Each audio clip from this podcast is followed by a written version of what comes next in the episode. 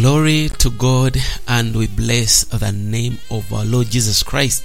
We know that it is by the grace that we are able to speak and to minister unto you from where wherever you are listening from. This is Pastor Dennis Mato, Freedom Experience Ministry, Kampala, Uganda, and we are here with our wonderful program, the Freedom Streams. The Freedom Streams program, we know just like the streams of living water, we are flowing out the word of freedom, the word of liberty. Freedom that comes by the experiential knowledge of the truth. The Bible says, And you shall know the truth, and the subjective truth will set you free, will liberate you, will bring you unto freedom. So when you experience freedom, then you have got to live in that and then you uh, grow in that until you express it, then you dispense it to others. So it becomes like rivers of living water. So this is why we named this program the Freedom Streams, whereby we flow the living word of God to you wherever you are able to listen to it from. God bless you. And uh, I want to encourage you to always visit our website at freedomexperienceministry.org or you can get our application, Freedom Experience app. Lord bless you. So, we are talking about the work of God in the New Testament, and I want to start right away. Previously, we have been seeing what God was doing in the New Testament. We saw that God has been busy doing something, and we need to know what was God really doing. We we always know about Christ. We don't know that the Father was in His Son carrying out His work. Not until Jesus said in John 5:17, "My Father works until now." So he is a working God and he did some great work even in the New Testament. We have been seeing up to eight uh, different works that Jesus was, God in Christ was working and even God was carrying out. We are going to continue to our eighth work, which is uh, number eight work was forsaking Christ economically when he was judging Christ as our substitute made sin for us and bearing our sins. Now, something happened, and this was also God at work. In his work, he reached a time whereby he forsook Christ economically. In other words, when I say economically, I mean that in ministry, in activity, in carrying out work, there is a point whereby God the Father forsook Christ economically, not essentially because he was God inside him, but when it came to come to the work of the cross, God the Father did not participate because he was now to sit as a judge to judge God the Son. Praise the name of Jesus. So he forsook Christ economically when he was judging Christ because he had to judge Christ as our substitute. He, you see, he made him sin for us bearing our sins. So we see that when God was judging Christ as our substitute, made sin for us, Christ was made sin for us, bearing our sins, God forsook Christ economically. And regarding this, we have Matthew chapter 27, verse 45 and verse 46 that say that now from the sixth hour, darkness came over all the land until the ninth hour. And about the ninth hour, Jesus cried out with a loud voice, saying, Eli, Eli, Lama Sabachthani. That is, my God, my God, why have you forsaken me? So, the sixth hour is is today our 12 o'clock midday. That is in the midday. And the ninth hour today is the 3 at 3 p.m. Right? So, the Lord Jesus was crucified at the third hour, that is at 9 in the morning jesus was crucified. So when you find uh, you can find that in mark 15 verses 25 and he suffered on the cross for six good hours. Now in the first three hours he was persecuted by men for doing god's will. Why are you doing god's will? They persecuted him. Now in the last three hours he was judged by god the accomplishment of our redemption glory to god now, during that time, God counted him as our suffering, our substitute for sin. Isaiah 53, verse 10 reads and shows us what exactly Jesus had come to do. The Bible says in Isaiah 53 verses, uh, we are going to read uh, verses uh, verses 10, but you can read from verse these um, verses from 3 and onwards. But verse 10 says that, Yet it pleased the Lord to bruise him. He has put him to grief. When thou shalt make his soul an offering for sin, he shall see his seed, he shall prolong his days, and the pleasure of the Lord shall prosper in his hand.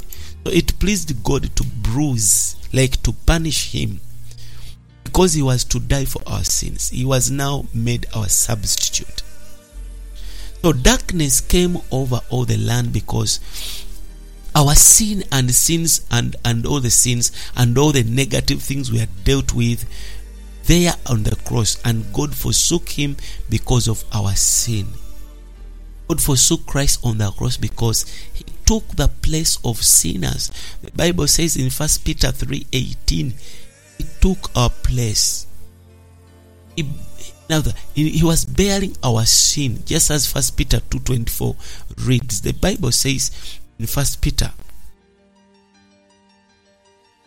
uh, uh, 1 Peter uh, 3:18 and even 1 Peter 2 there are some incidences that bringing out something the bible says in 1 peter 3.18 for christ also has once suffered for sins the just for the unjust that he might bring us to god being put to death in the flesh but quickened by the spirit.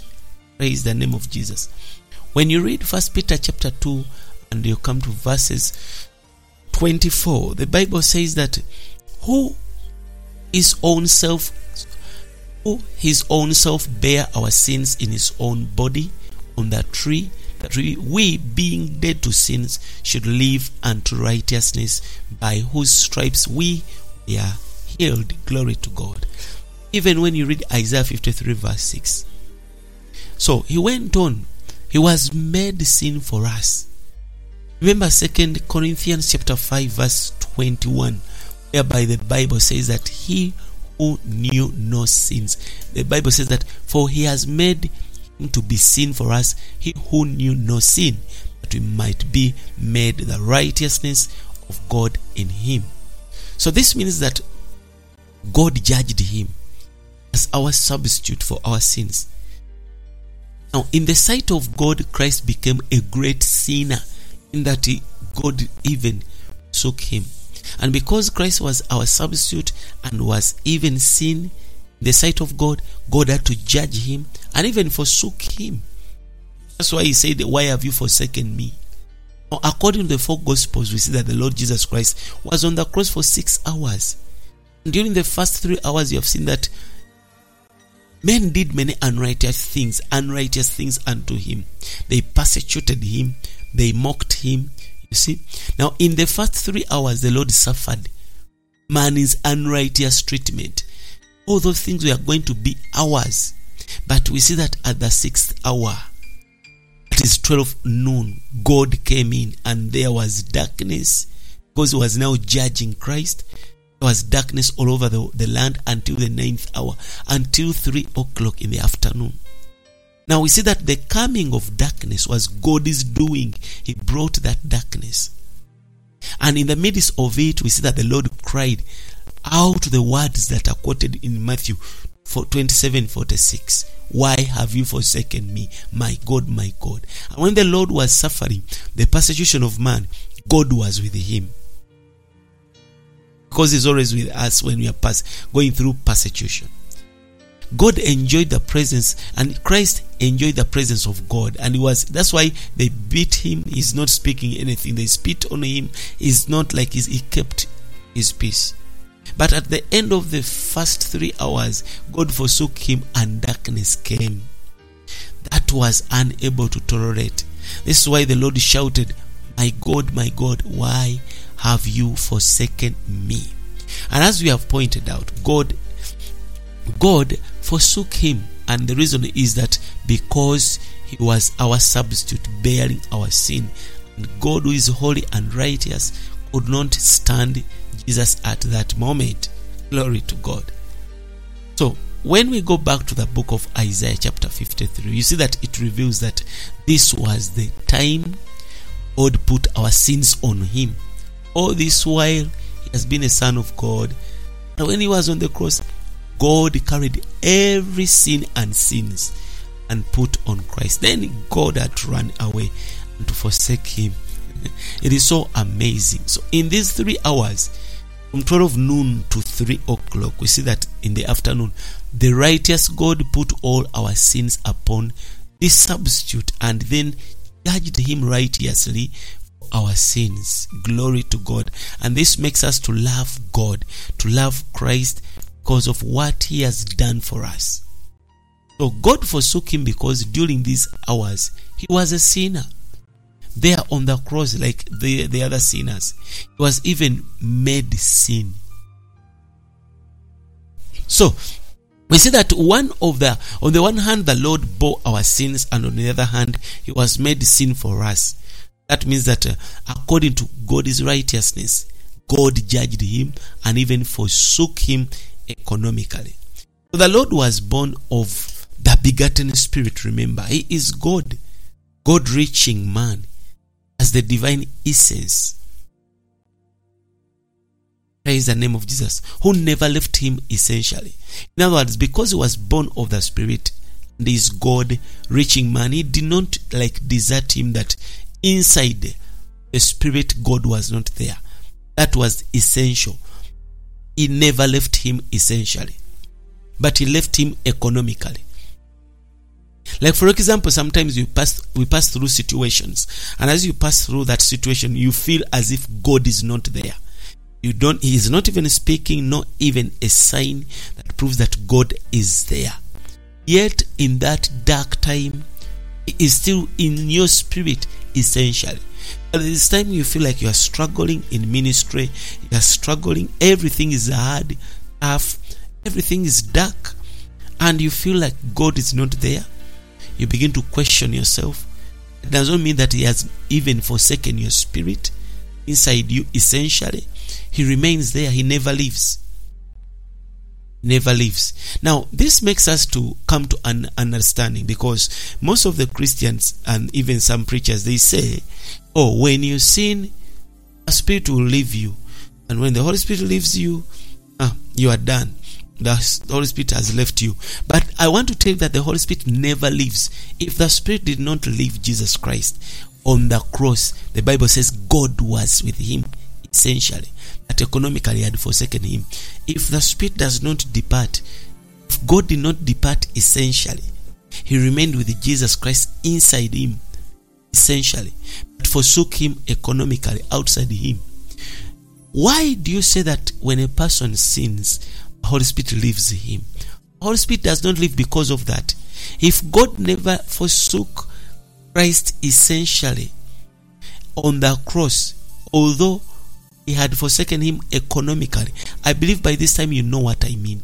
I told you that economically is when God is outside upon you as the spirit that is working miracles, signs, and wonders, and carrying out ministry. That is the Spirit upon you. But the same Spirit is also essentially in you, in your spirit. When you get saved, the Spirit first enters as an essential spirit. And this essential spirit is necessary for your life, for your living out the Christian life. Is the name of Jesus. That's why we call him essential spirit. Important that he cannot like you cannot live without him. This is a principle. Praise the name of Jesus. Fundamental. The Spirit is in you. So even when Christ was on the cross, he says, My God, why have you forsaken me? Because we have been doing ministry together, we have been healing together, and now there is no even power on me, there is no even grace in me. Uh, you see, I can't even sense your presence like it is on me. Uh, he says, Why have you forsaken me? And I've told you that the Lord or did not forsake him because Christ was begat by the Spirit and he is God reaching out to man. He has the divine essence. That means that the Spirit, God, never left him essentially, he left him economically. That one I believe I've explained it well. When he was on the cross crying out, My God, my God, why have you forsaken me? He still had the begetting spirit, the spirit that gave birth to him. Just like us, when we are passing through these hard times, like you feel like God is not there. The one who used to speak to you is not speaking, and you don't even dream, you don't even see visions, nothing of God as you are passing through your valley of shadow of death. And you say, Where is God?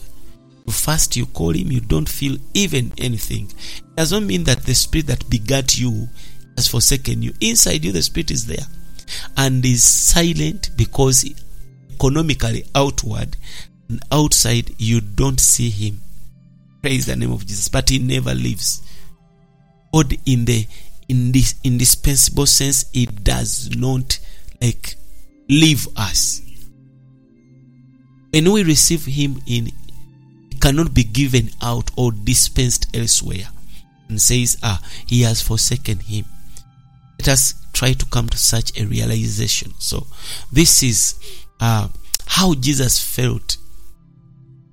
See?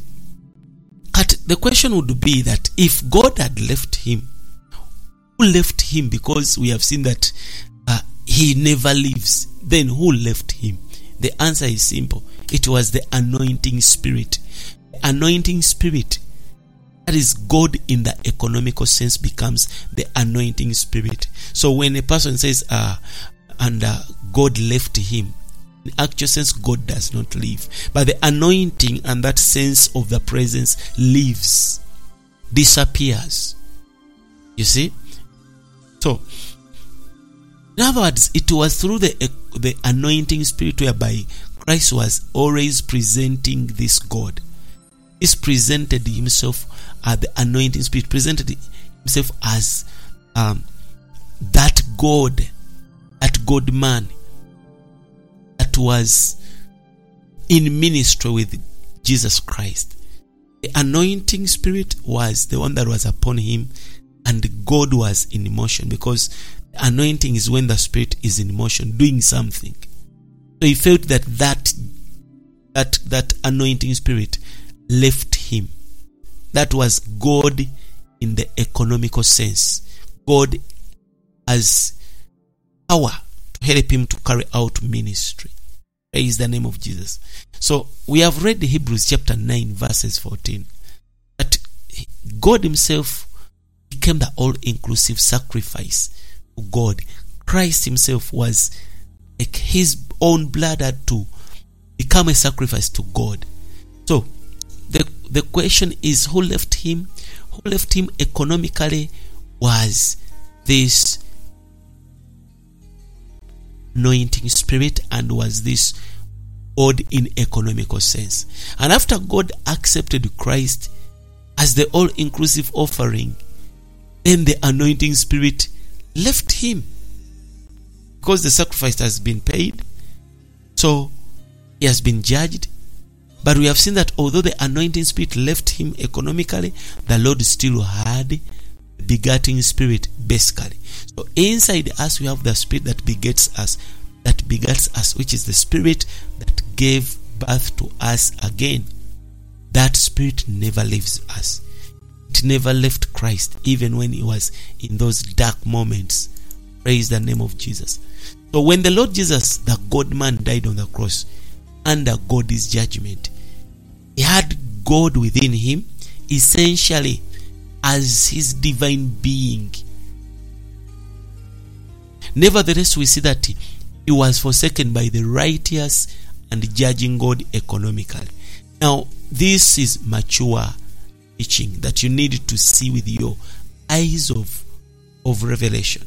Because you argue and argue and say, no, God was not in Christ when he was dying. Unless you have not come to a certain level of realizing word of God. We shall proceed with our ninth work. God the Father was in the New Testament carrying out his work. Number nine, condemning sin in the flesh through the death of Christ in the flesh. So God went on to do his work. As part of his work in his new administrative arrangement, all new administrative new economy, God was condemning sin in the flesh through the death of Christ in the flesh. When Christ died in the flesh, God condemned sin in the flesh. That means that sin is already condemned and it has no dominion over us. So, concerning this, when you read Romans chapter 8, verse 3, the Bible says that for the law being impossible in that it was weak through the flesh, God sending his own Son in the likeness of the flesh of sin, and concerning sin, he condemned sin in the flesh. So here we see that God sent his own Son in the likeness of the flesh of sin, and concerning sin, he had to condemn sin in the flesh. So God solved the problem of sin by sending his own Son to be in the likeness of the flesh of sin.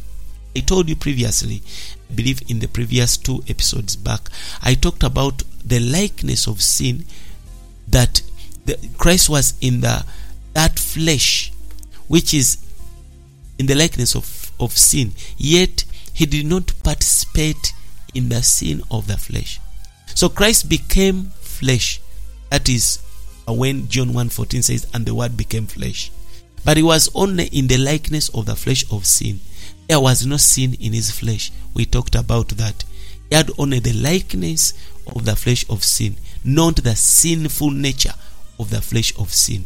And I gave you a clear example uh, that that is an example of the brass serpent. It was made by Moses. It was a brass serpent in form and the likeness of a serpent, but it did not carry the poison. The serpent, for it, it was not biting. It had no poison. So the same applies to Christ. He was in the likeness of the flesh, but did not have the poison of sin in him. Praise the name of Jesus. So this phrase, the likeness of the flesh of sin, contains three important words. Number one, likeness, then flesh, and then sin. So the likeness of the flesh of sin is a full, complete statement with three words. There is likeness, flesh, and sin. And we cannot say that flesh of sin. No. It is going to be like half truth, half statement. We will not say uh, the the likeness of, of the flesh then without of sin. See? So we see that Paul adds on and says that in the likeness. This indicates that in Christ's human nature there was no sin, even though that that nature did bear the likeness, the appearance of the flesh of sin. It was like our flesh, but it done it didn't have any sin in it. And Paul does not say that God sent his son in the likeness of the flesh and stopped there. He says in the likeness of the flesh of sin. Now, the word here, likeness, means strongly that Christ's humanity does not have sin, but still that his humanity was in some way related to sin. I hope you understand. So, we see that in doing the work of condemning sin in the flesh through the death of Christ in the flesh, God was so wise. He knew that he should not send his son to be the flesh of sin. For if Jesus had had done, if God had done that, and his son would have been involved with the sin, I told you that uh, he was wise enough. He knew how sin can be in the flesh. When the DNA of a man joins with the, the woman, that is going to be a carrier of sin, sin of Adam to another generation. So that's why Jesus is begotten by God, not by man. So he has a flesh. When you look unto it, it is like any other flesh, but for it, it does not carry sin because the Father is different.